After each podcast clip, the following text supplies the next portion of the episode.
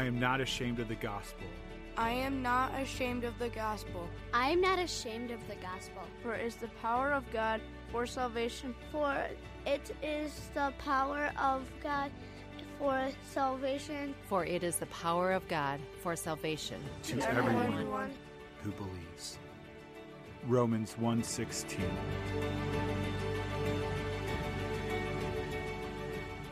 Hey everybody, welcome to the second episode of Getting the Gospel Out podcast.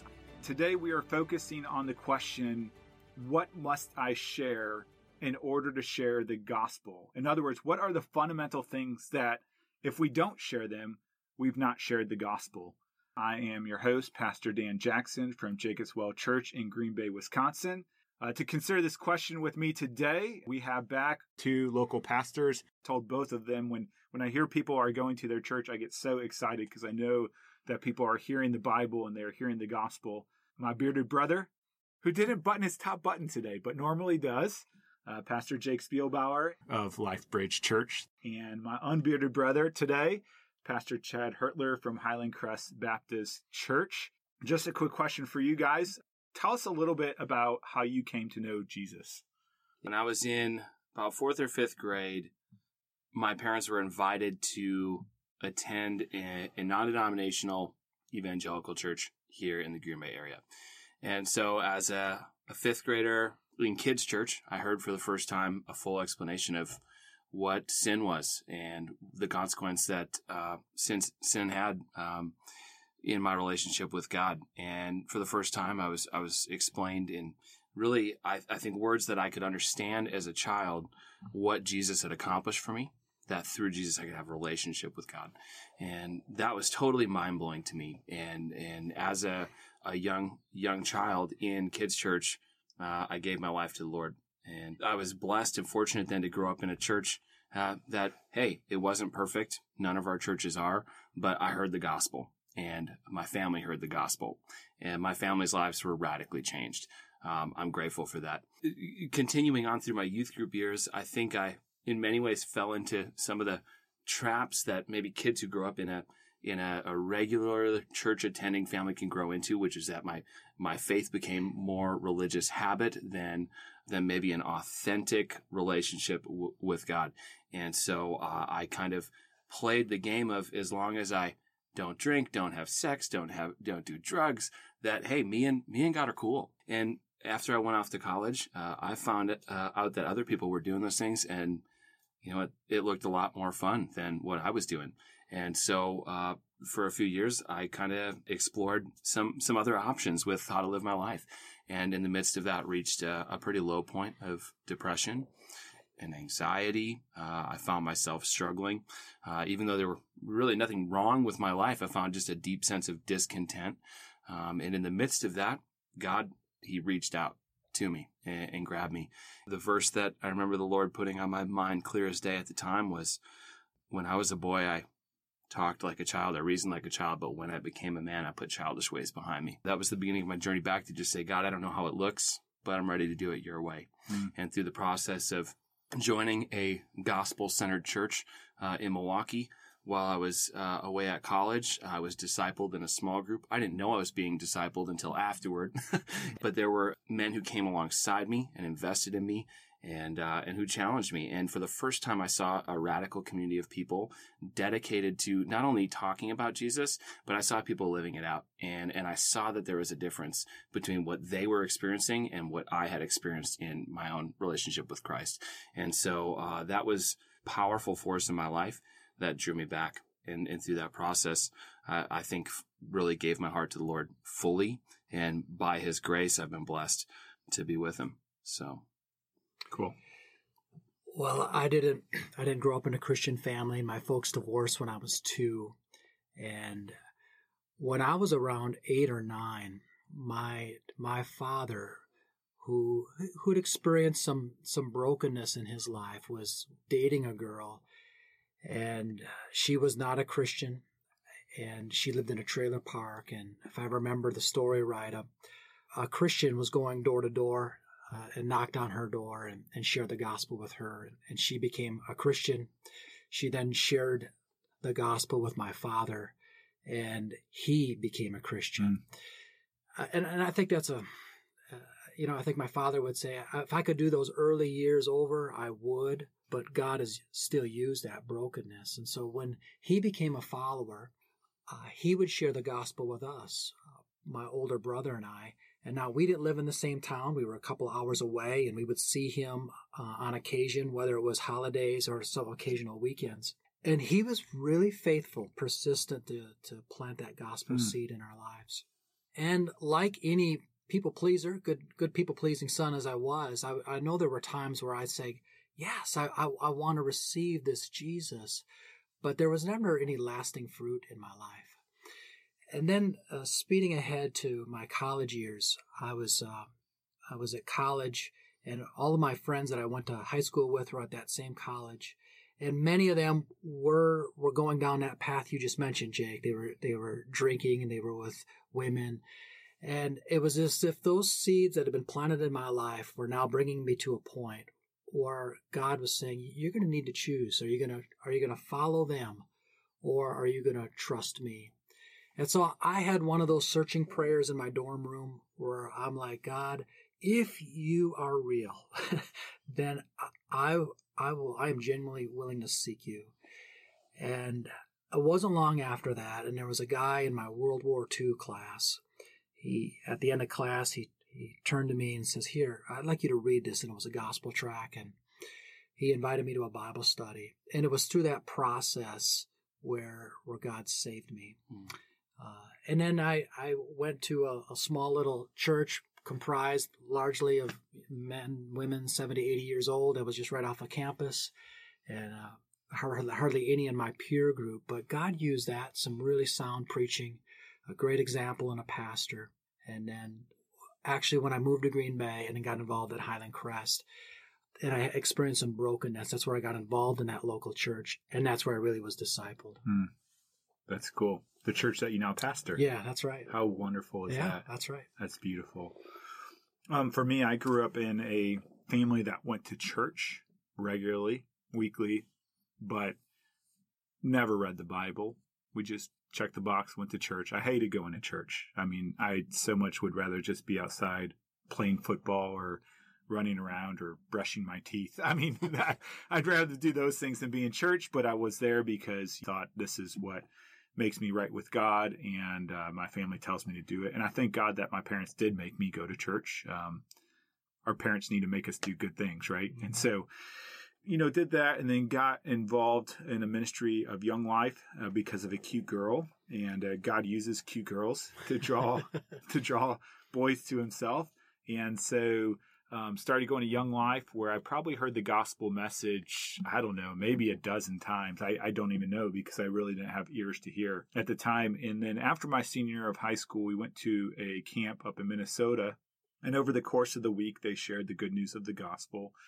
And, and on the last night, they had this opportunity to say so, like if you committed your life to Christ or rededicate your life to Christ or whatever, you can say so and they were great about it. They weren't, they were saying, no pressure. We're not forcing you to do this, just giving you the opportunity. And so they passed the microphone around and people shared about how this week they gave their life to Jesus or rededicated their life to Jesus and they were crying. I'm like, why are you crying? Like you just signed up for religion and it's not that great. It's pretty boring, right? And so they got done and everyone's hugging, crying, all that stuff, which I didn't quite understand. And then the MC up front said, Wait, we have one more in the back. And this elderly man stood up on a cane. He was there as an adult guest to see if they could support the camp. And he said, This week I gave my life to Jesus. Mm. And that really sent me reeling, saying, Okay, if this guy at his elderly age doesn't have it all figured out, maybe I don't either. So we got on the bus and uh, we were driving back to St. Louis, where I was from. And I asked my young life leader if I could borrow his Bible. He said, Here's one that you can have, and it's a New Testament one and uh, I was reading. I was the only one awake on the bus that I know of. My little spotlight was on. Everyone else was sleeping. And just reading God's word, the Holy Spirit came upon me, and I was a new creation and born again. Wow. And so I got on the bus, and I wasn't a Christian. I got off the bus, and I was, wow. and just had the joy of the gospel in my heart. Um, went off to college and really didn't know what it meant to live like a Christian, and just God's wisdom in that in my uh, between my freshman year and sophomore year, people saw the transformation in my language and my use of alcohol and how I treated women. And they got to see that and see that there was a joy that I had um, that wasn't fostered by these self destructive habits. So it's amazing. It's amazing how God saves us. I, I, love how all the stories, it's like snowflakes, they're all the same and they're all different mm-hmm. at the same time, which is really cool. So, all right. Well, thank you for sharing that. Um, before we get to the question, which is what must we share in order to share the gospel? Let me ask you this. What do you think are maybe some important things, very, very important things that maybe Christians want to share that aren't necessary to share when you're first sharing the gospel with other people? Maybe what are some things that they want to to debate about and it's like okay this might actually be distracting from the gospel message that we need to talk about that that are important things like very important things but well i think political issues that yeah. that have spilled over into moral issues oh right? man and so whether that's um, pick a list it, it could be from a presidency to definition of marriage and, and sexuality and all of those sort of things where the bible does have some does speak towards those issues we we could easily get distracted in going down those areas. But those are not the gospel. Yeah. Absolutely. Thank you. I didn't even have that on my list and i just laugh because boy there are so many people uh, I think, in the church that are more passionate about politics than they are about the gospel. And it, it's bothersome, mm-hmm. to be honest. So politics are important, right? Mm-hmm. They absolutely are. Jake, you got anything else that you can think of that maybe people will get caught up in? You can get caught up in yourself. It's important for us to be able to share our testimony and being able to articulate and share the story of how we came to Christ. But fundamentally, sharing the gospel is not sharing about you, mm-hmm. is sharing about Christ. And when we put ourselves at the center of God's story. That's not the power of salvation for those who believe, right? Mm-hmm. It's Jesus' story. He's at the center. He's the power of salvation for all who believe.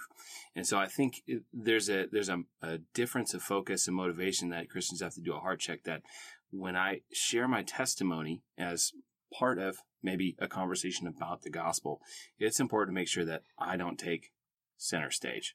Right? My testimony isn't the story of how I saved myself. My testimony is a story about how Jesus Christ looked upon me when I was dead in sin and transgressions, and my heart was not searching for him. And through the power of the Holy Spirit, he softened me to his advances and his invitations. And apart from his redeeming work, I wouldn't be saved. Right. Mm. And I think that that's, that's essential. Amen. Another one that I think, especially in today's age, is just sexuality, talking about you know, homosexuality and LGBTQ issues as well as gender mm-hmm. issues. Um, I actually had a man that I was meeting with who was in a homosexual relationship for for decades, for decades, and quote unquote married to this other person, right? And I remember in one time him saying to me, you know, Pastor Dan, I hope you're not trying to change me. I said, well, what do you mean? He goes, I hope you're not trying to make me straight. And I said, man, I'm just trying to lead you to Jesus. And I could say that with authenticity because if anyone was going to change his convictions on sexuality, it isn't going to be me. it's yeah. going to be Jesus. It's going to be the Holy Spirit. The, the primacy of the gospel in the conversations is, is really important. Any other topics that you think people might get tangential on with it? Yeah, I think both of those nestle under the, the kind of the umbrella of a Christian worldview, right? And so articulating features of a Christian worldview are not necessary, you know, at the point when someone has not come to saving faith in Jesus Christ. Right. And that extends even as far as, you know, issues of Christian living. So trying to change a person's behaviors, like you mentioned, uh, before someone's come to saving faith. All right. We'll move to the main question, which is what must I share in order to share the gospel?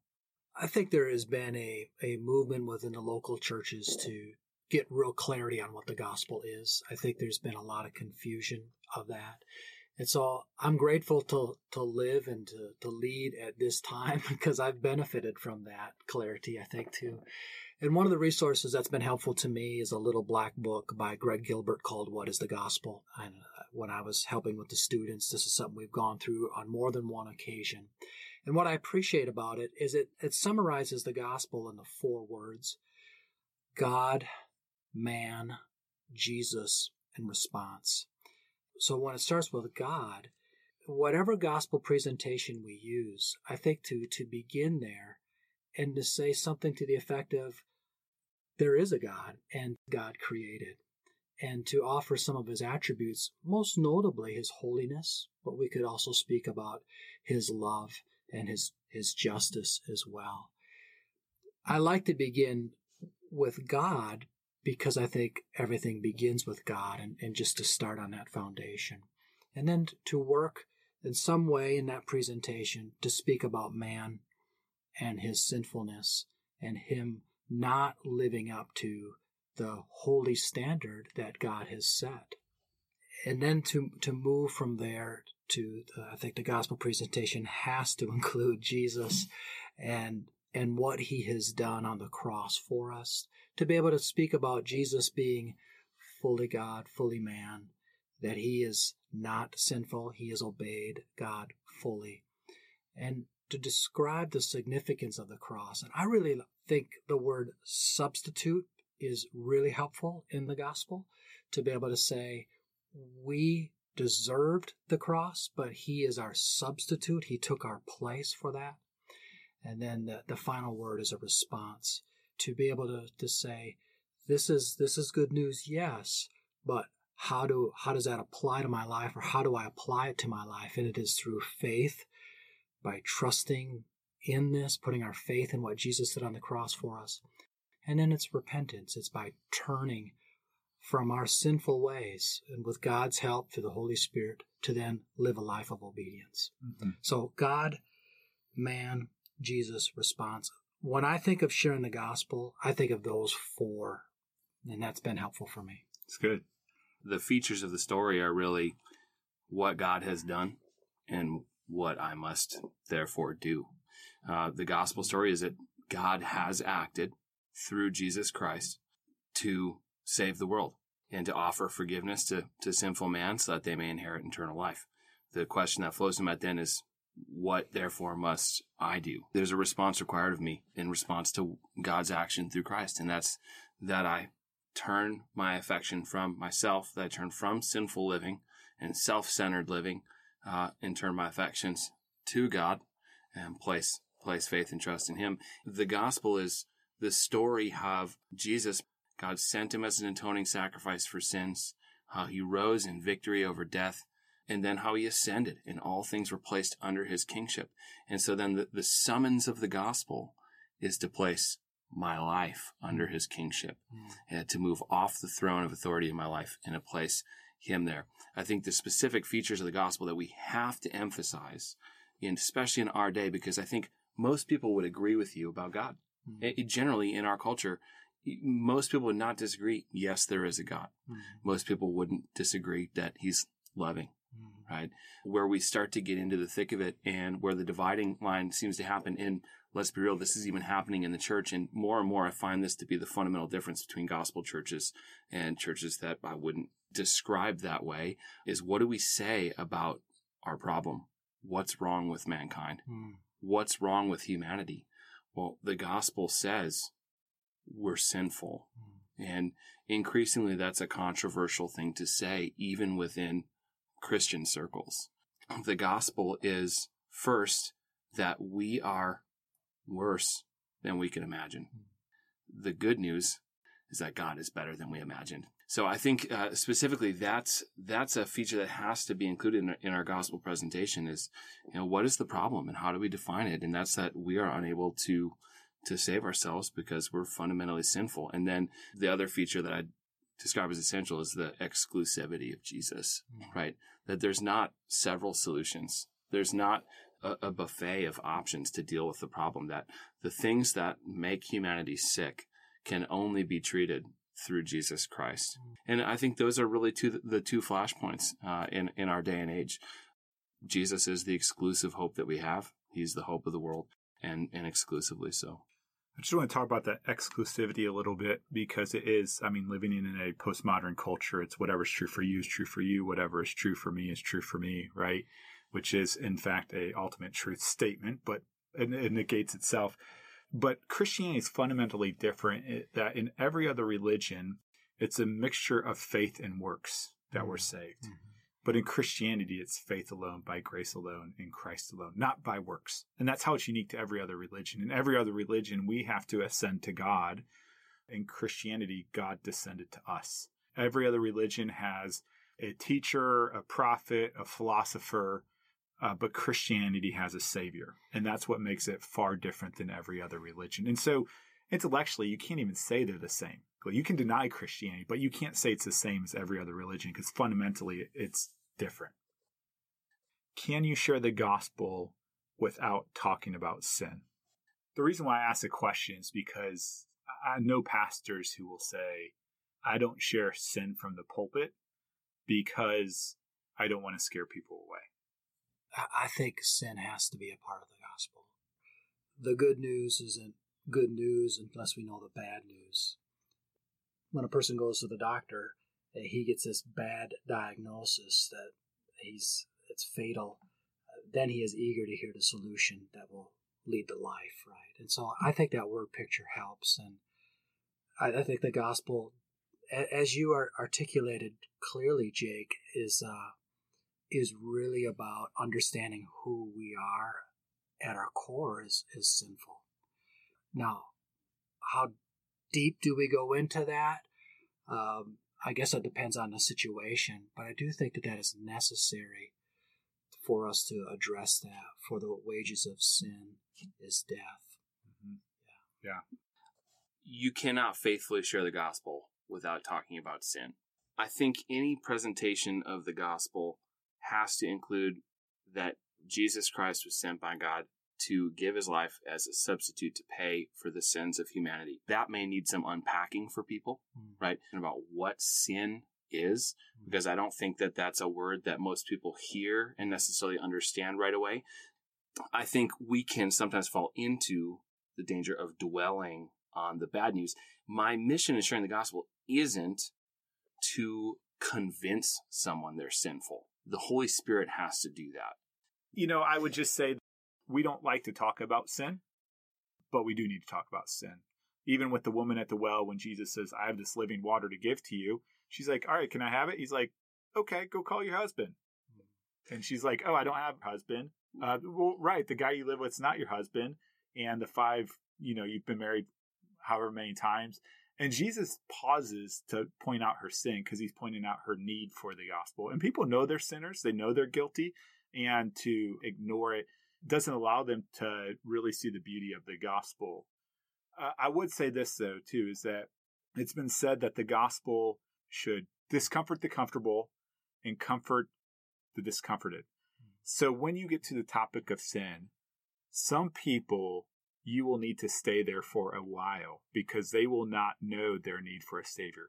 Other people, it's like one sentence mm-hmm. because because they already feel like they're horrible and that they that they don't deserve Jesus. And so I would I would say, you know, how much you talk about sin is is really dependent on where the person is at. If they're humble, if they they know that they're a sinner, I don't think you have to spend a lot of time there.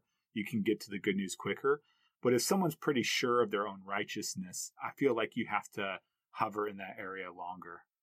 Scripture says God opposes the proud, but gives grace to the humble. Mhm. Humble. I think one of the things we have to recognize in the ministry of Jesus is when Jesus is speaking to Pharisees, he's sharp and forceful, and his words are devastating, right?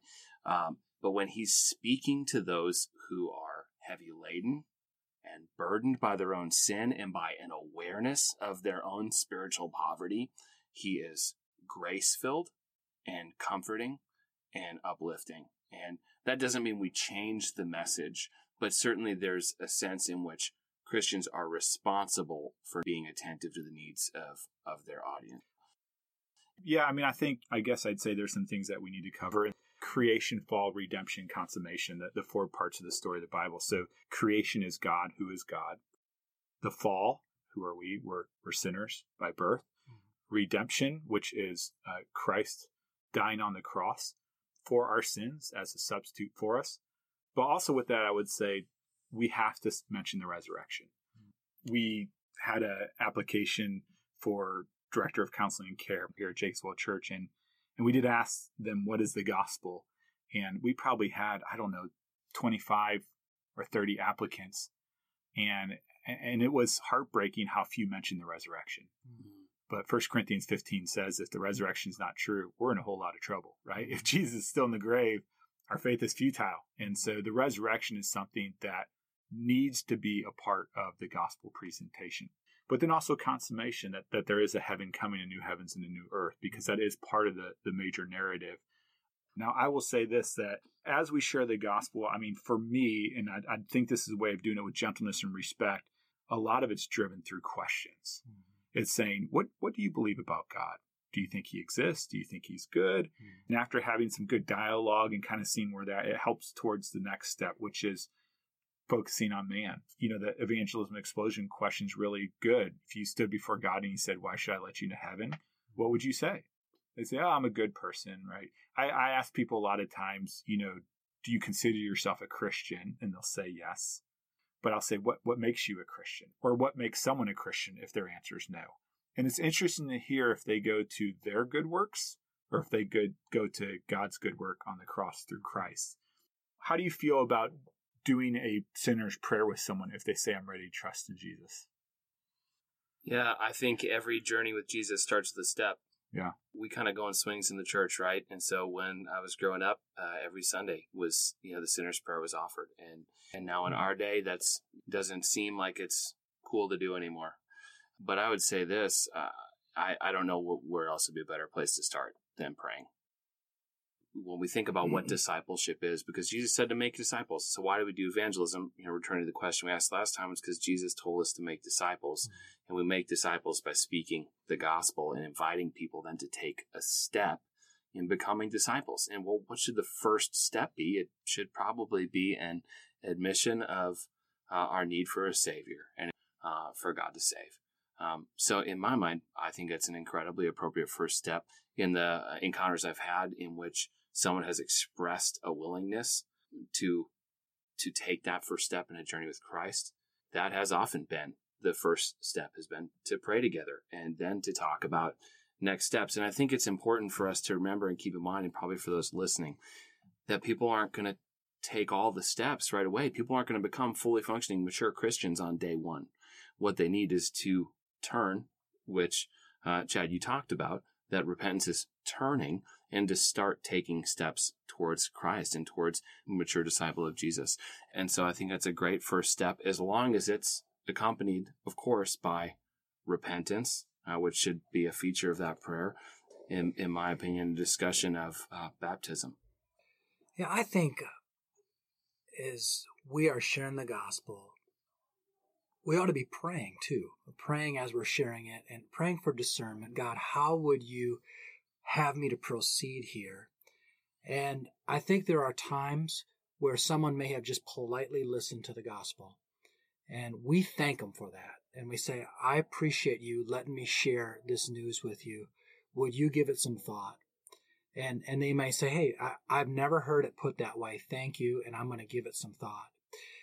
There are other times, I think, where we can read that this person, God is really working with, and the timing just seems to be right. And, and I think maybe I get it from Ray Comfort himself, where he would say, Is there anything that would prevent you from right now placing your faith in Christ? I think that's a legitimate question and, and one that I've asked. And then if it if it leads to a prayer there on the spot, then I'm not whipping out an index card with that prayer recited. It's it's more about in the language of the gospel presentation that I just shared with you. Uh, why don't you try? Why don't you do your best to pray that back to God? That's cool. And I, and I'll help them with that. And and I try not to do repeat after me. And because when I mentioned about an index card is that could be that could be language that wasn't necessarily shared in the presentation. So I sure. want it to be really tied in from their heart. It what, sounds what like yeah. yeah. yeah, from their heart as well. I, I tell you what, I've also done is I've also included in that when a person is born again, when they become a Christian, they demonstrate that by fruit. And so, what I would encourage you to do once you've given your your life to Christ and you repented and you placed your faith in him to be looking for changes in your life. There ought to be a desire to read the Bible. There ought to be a desire to, to be around Christians. And, and this is because the Spirit has entered your life and He is changing you. And so I want to urge you to look for that in your Absolutely. life. Absolutely. Yeah, and I, I didn't mention this, but I do think in, in, sharing the gospel message, there is at a point where you need to say, So, what do you think about this? Mm-hmm. And it can even be along the way. And mm-hmm. you talk about God, you talk mm-hmm. about sin. What do you think? You know, but ultimately at the end saying, you know, what, what do you think about this good news of what God has done? You know, is this something, do you want to place your trust in Christ? And so having that call, is important. Now, they'll only come if there's an effectual calling by the Holy Spirit, right? right? But we can be faithful to at least verbally call them to trust in Christ for their salvation. Well, thank you guys so much. I really appreciate it. Just to recap, what do we have to share in order to share the gospel? We need to share that God exists, that He's good, that He's holy. We need to share that we are sinners that are deserving of God's just wrath we need to share the good news that God sent his son Jesus to come and to die on our behalf to bear the penalty for our sin, which is death. And that Christ raised on the third day to give us newness of life. And he is coming again to judge the living and the dead. And we need to call people to repent and to trust in Christ for their salvation. Join us next time as we discuss how do we get to the gospel in a conversation. If you want more information about what we're doing, please go to www.gettingthegospelout.org. Again, our plan is to publish an episode the first and third Tuesday of every month. We are on Apple iTunes Podcasts as well as Google Play. I want to encourage you to subscribe to those podcasts and give it a good rating if you like what we're doing. I also want to give you the gospel challenge again that before our next podcast, two weeks from now, uh, that you would find someone whom God has put in your path to share the good news of Jesus with. Let's get the gospel out because the power is not in the messenger, it is in the message of the cross through the Holy Spirit. And those who receive it will have eternal life, and heaven will rejoice.